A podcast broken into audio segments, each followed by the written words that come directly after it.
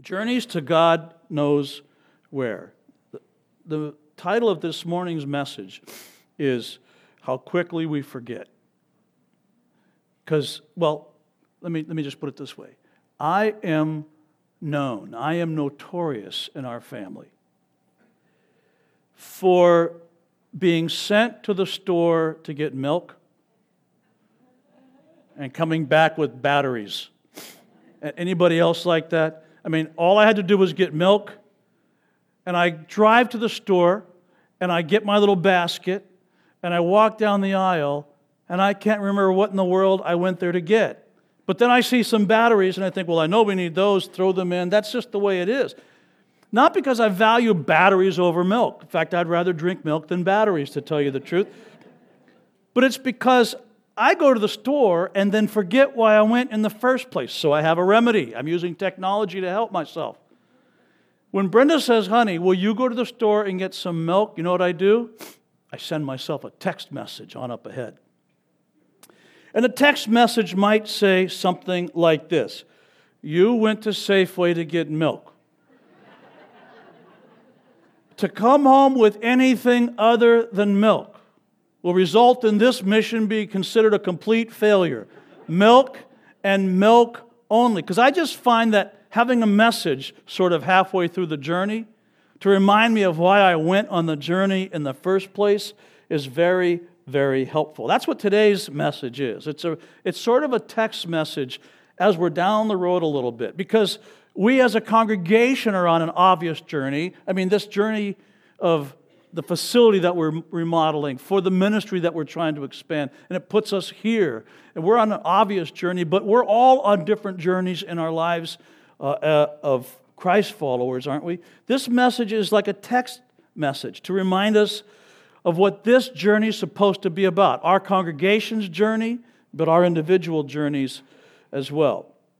Because while we may be on journeys to only God knows where, we need never be on journeys to only God knows why. There's a big difference between not quite knowing the where of it and not knowing the why of it. Because for the follower of Christ, every journey, certainly this journey that we're on as an entire congregation, but all of our journeys, have basically two concentrations, two foci. That's the why of it.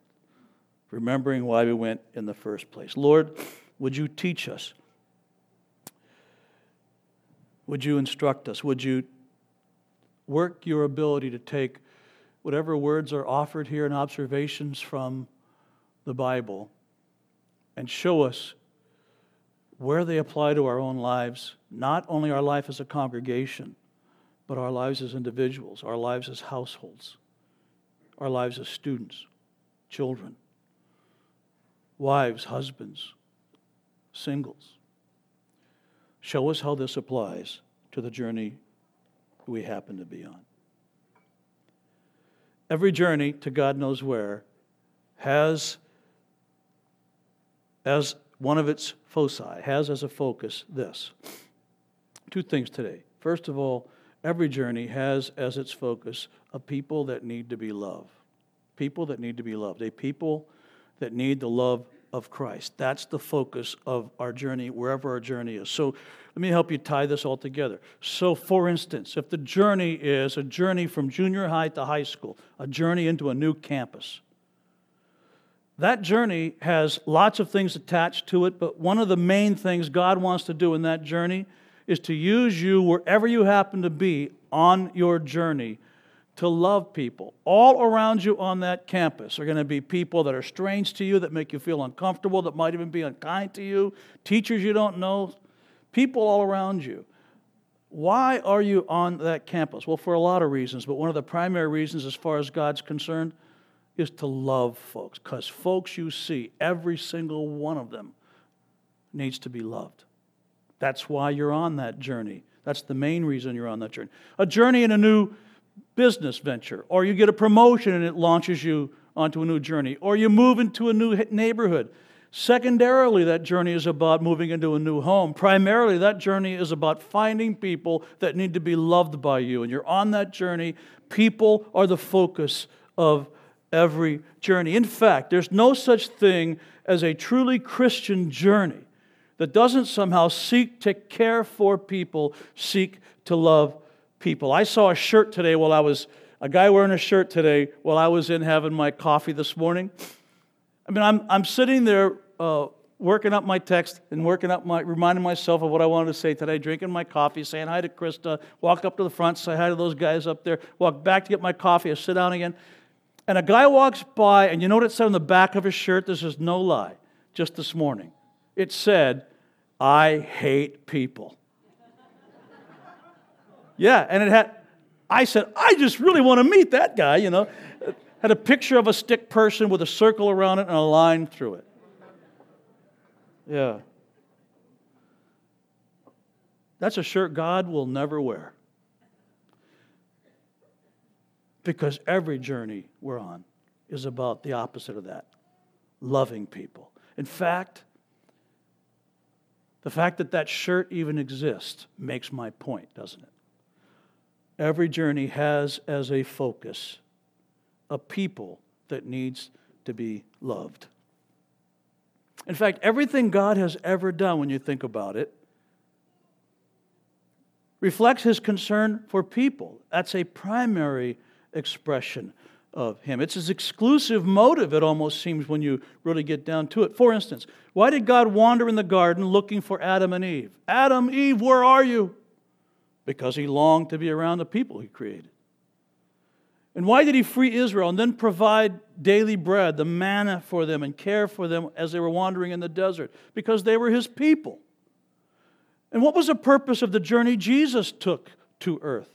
To rescue people and to give us a new life, a life that was abundant and full and rich, to kind of relaunch us into something that was better than what we were choosing for ourselves. And why did he endure the shame and the pain of the cross? Why did Jesus not snap his fingers as he could have and say, okay, that's enough pain. You're not putting that spear in my side, and I'm done hanging here?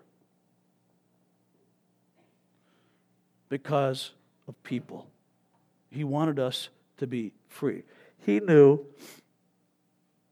that unless he was willing to go so far as to love even those who were orchestrating his death, we would never have life.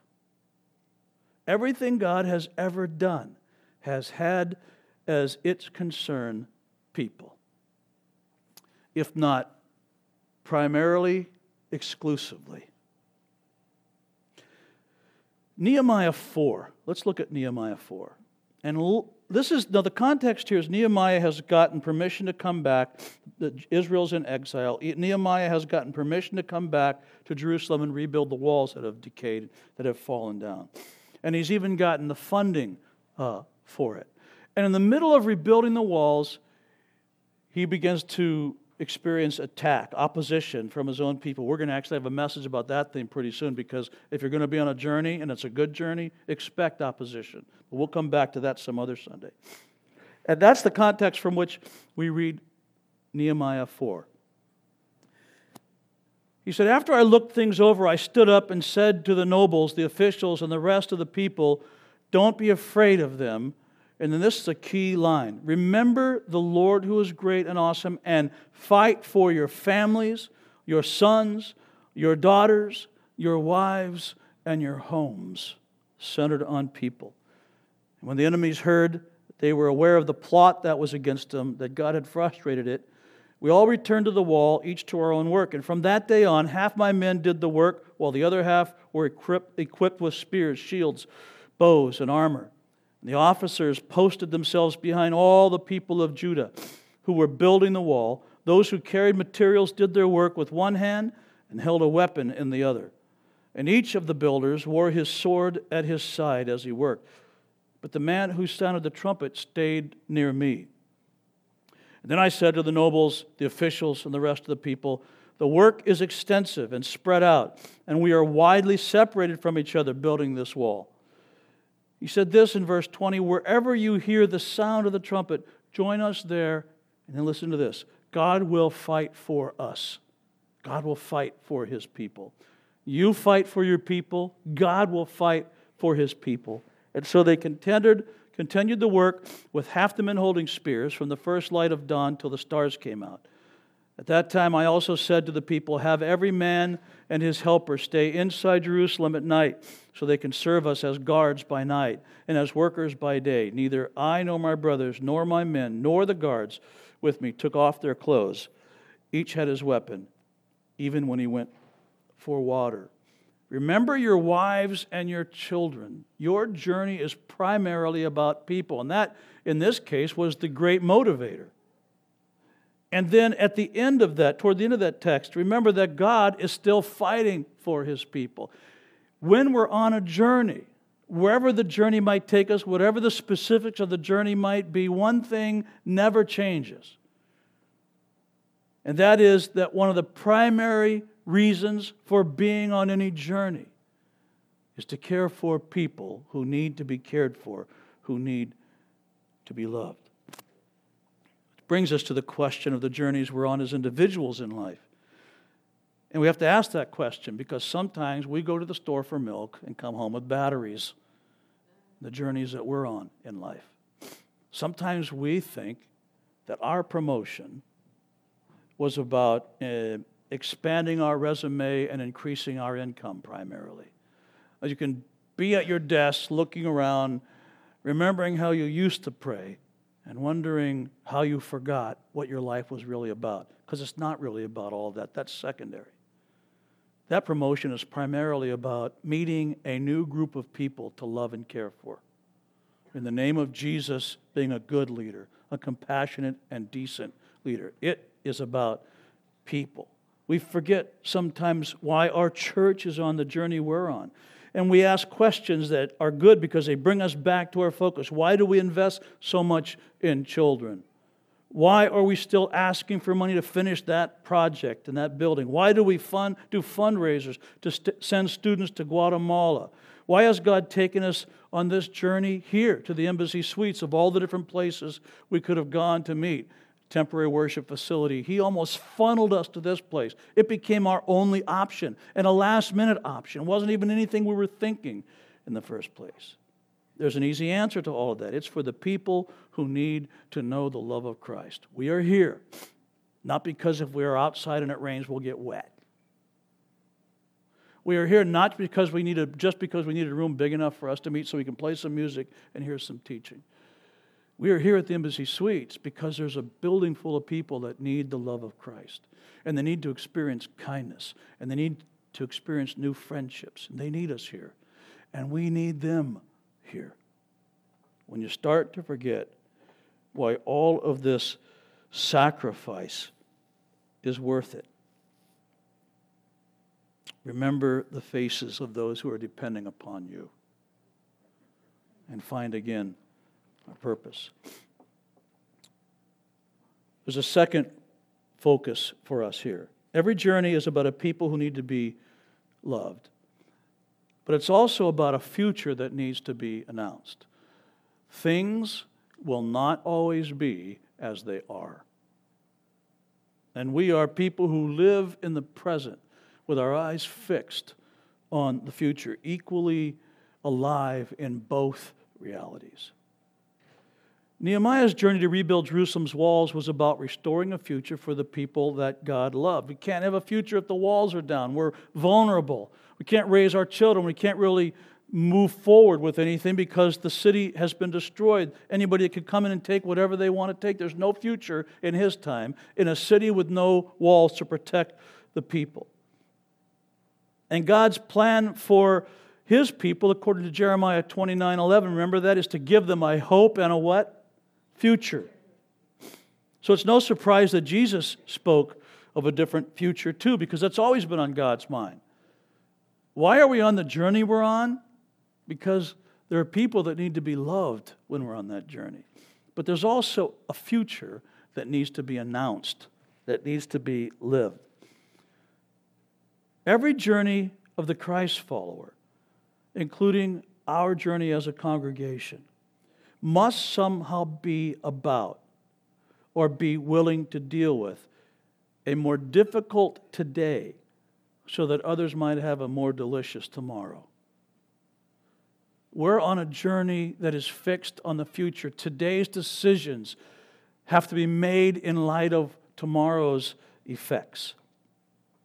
And there's future all over this walk with Jesus. In Matthew 6, in the Sermon on the Mount, we'll look at a couple of texts and the teachings of Jesus. Matthew 6, 33 primarily, but look at the, the words leading up to it. Matthew 6, 25 and following. Therefore I tell you, Jesus says, don't worry about your life, what you will eat or drink, or about your body, what you will wear. Is not life more than food, the body more than clothes? Look at the birds of the air. They don't sow or reap or store away in barns, and yet your heavenly Father feeds them. Are you not much more valuable than they are? And can any of you, by worrying, add a single hour to your life? And why do you worry about clothes? See how the flowers of the field grow?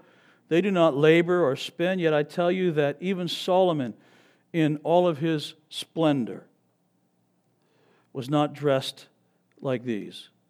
If that is how God clothes the grass of the field, which is here today and gone tomorrow, thrown into a fire, will He not much more clothe you, O you of little faith? So don't worry, saying, What shall we eat?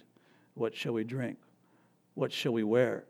The pagans run after those things, and your heavenly Father knows that you need them. And then this text Seek first the kingdom of God in other words, the righteousness of God. In other words, the agenda of God for the world. And everything else will fall into place. All these things will be added to you. And the force there is this keep seeking the kingdom of God, keep seeking the dream God has for all of creation, for all of humanity. Keep seeking what is not yet found. It's highly futuristic, this journey that we're on. Seek for today what will be perfectly experienced tomorrow. Live into it as much as is possible. If it will be true in the future that God has for all of creation, and it can be true today in the present, then we are about on this journey announcing that future by valuing that future, by living out the values of that future. For instance, here's how this works. If it, this is a simple illustration, if it will be true that grace is experienced perfectly in the future, then to the degree that it can be true in my life that grace is experienced today, I offer grace. If forgiveness is part of the preferred dream that God has for humanity, and one day everybody will be able to forgive perfectly, then to the degree that that's possible today, I need to forgive.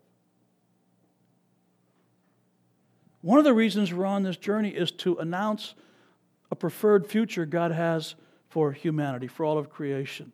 And we announce it not only by speaking it, and we need to do that, but we announce it by representing it, by living it, by being a taste of it. Every journey we launch ourselves on today should somehow serve a better tomorrow. Then in Matthew 5, it's overwhelmingly futuristic. Listen to all the they shall or they will language. And you have this, these are the Beatitudes, and you have in verse 3 a statement of sort of present tense, and then in verse 10 a statement of present tense, both of which speak of this agenda of God, the kingdom of God. But then between verse 3 and verse 10, you have all futuristic tenses, all future tenses, as though to say, as if to say, the kingdom of God is and it will be. And we are living in the is part and grasping for, reaching for, living toward the will be, the announcement of this future. For instance, listen this. Watch this develop. Blessed are the poor in spirit, for theirs is the kingdom of heaven. Blessed are those who mourn, for they will be comforted. Blessed are the, are the meek, for they will inherit the earth. Blessed are those who are hungry and thirst for righteousness, for they will be filled. You get the sense of there's something that's going to be perfectly true in the future, and I'm longing for it now. Blessed are the merciful, they will be shown mercy. Blessed are the pure in heart, they will see God. Blessed are the peacemakers, they will be called children of God. And then a present statement again Blessed are those who are persecuted because of righteousness. Theirs is the kingdom of heaven. You have Philippians 2, where there's that statement one day in the future, every knee will bow, every tongue will confess that Jesus is our leader. Well, if that's going to be true for everyone to say that in the future, it's a, it's a future that our lives ought to be announcing and representing now. So that we pray every day God, what is your agenda for me today? Who's out there for me to love today? How am I going to express the preferred dream you have for all of humanity today? How am I going to live that out? How am I going to illustrate it? How am I going to help people taste it today? On my campus, at my cubicle, in my neighborhood. Every knee will bow. Well, why not now? In Isaiah 1, 11, listen to this. This is God's statement of the dream he has. This is his statement of what will actually be true. Most scholars would argue that this is a statement that's connected to Jesus. So the root of Jesse, the shoot of Jesse that's referred to is Messiah. But listen to what how Isaiah puts it. And then dream of this future. I mean, think about this future. A shoot will come up from the stump of Jesse.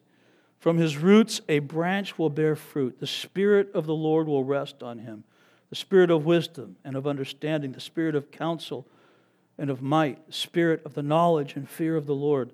And he will delight in the fear of the Lord. That's that hallowed be thy name stuff. Honored be your name. Not common be your name. Fear of the Lord stuff. And he will not judge by what he sees with his eyes or decide by what he hears with his ears, but with perfection, with righteousness, he will judge the needy. With justice, he will give decisions for the poor of the earth. He will strike the earth with the rod of his mouth. With the breath of his lips, he will slay the wicked. And righteousness will be his belt, and faithfulness the sash around his waist. And then listen to this the wolf will live with the lamb. The leopard will lie down with the goat, the calf, and the lion, and the yearling together, and a little child will lead them. And the cow will feed with the bear, and their young will lie down together. And the lion will eat straw like an ox. The infant will play near the cobra's den. Not our infant, your infant, I suppose. And the young child will put its hands into the viper's nest, and they will neither harm nor destroy on all my holy mountain. For the earth will be filled with the knowledge of the Lord as the waters cover the sea. In the day, that day, the root of Jesse will stand as a banner for the people. The nations will rally to him, and his resting place will be glorious. In other words, one day, all of the fractions, all of the dissension, all of the pain, all of the ag, we're going to live in a restored, rebuilt reality. Look, I, I don't know what heaven looks like. Frankly, I don't care where it is unless it's in Nebraska or something, then I'm not going. But I just care about this. What we experience today and what we will experience one day are not the same experience. The things of which we all dream, the world of peace, a world without war, a world without rancor, a world where everybody knows who the leader is and he's good. And justice is actually justice. That's what I long for. And every Christian journey has as a primary focus the announcement of that future. Why are we on the journeys we're on? I don't know all the minor details, but the major ones are here because there's a people out there that needs to be loved. And because there's a future out there that needs to be announced, tons of hope come with the announcement of that future. In uh, 2011, there was something that came across the wire. It caught my eye as I was reading the other day. And the headline on this thing that came across the wire went like this Why we walk through a doorway into a room and forget why we came in, surprisingly, all comes down to walking through the doorway, U.S. psychologist suggests. Let me read it. This is short. Passing through a doorway from one room to another can by itself cause these memory lapses. Psychology professor Gabriel Radvansky of the University of Notre Dame said Entering or exiting through a doorway serves as an event boundary in the mind, which separates episodes of activity and files them away, he said uh, in a university release on Friday. Recalling the decisions or activity that was made in a different room is difficult because it has been compartmentalized. Where was I? In several experiments in both real and virtual environments, subjects forgot more after walking through a doorway compared to moving, to the, moving the same distance across a single room. Isn't that astounding? That suggests the doorway or event boundary impedes one's ability to retrieve thoughts or decisions made in a different room. That's what the psychologist said. You know what that means?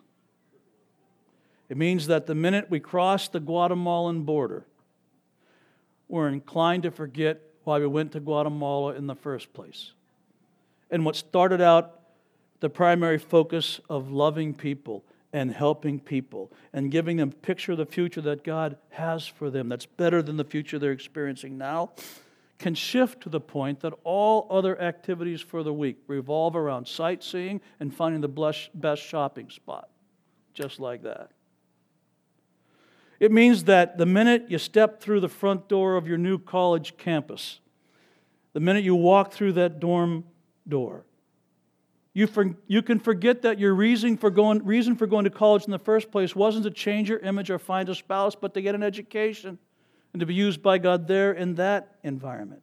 It means that each Sunday morning when you walk through those doors back there are these doors right here, which, which, whichever ones you use. It becomes far too easy to forget that we are here not primarily because we're doing construction on our facility over there, but because our facility will help us to reach more people with the message of a radically different future. And because God is asking us to offer whatever we have to offer to the folks that work here, the folks that are here, the folks we see in the parking lot right out there. Ever go to the store for milk and come home with batteries? Ever go to the store for milk and come home with batteries and not even know you came home with the wrong thing? how quickly we forget. Why are we on these journeys to only God knows why? This message is offered in hopes that we will stop forgetting, that we will always remember. It's a text message waiting for us while we're on the trail. There's a people that needs to be loved. God is obsessed with loving people. There's a future that needs to be announced, lived out, experienced now. It's a future that our world needs. Amen. Amen.